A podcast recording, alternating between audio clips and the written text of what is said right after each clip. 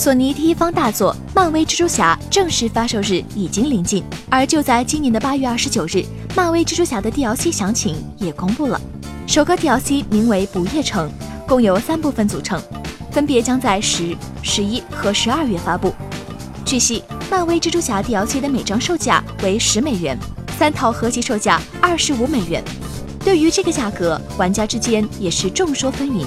有人认为，作为一个游戏的 DLC。还要分成三部分分别收费，这个价格有些稍贵了。也有人认为港服豪华版包含了这些 DLC，并且只比普通版贵了才大概六十人民币。六十人民币可以兑换三个 DLC，这就已经很良心了。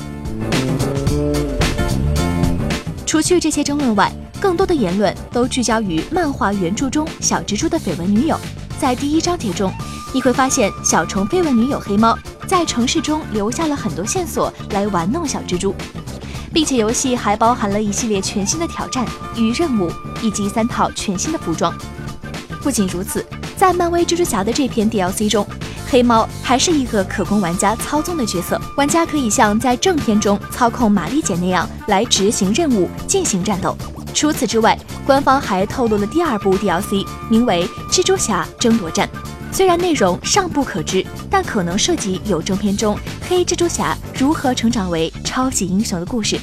感兴趣的玩家们可以去了解一下。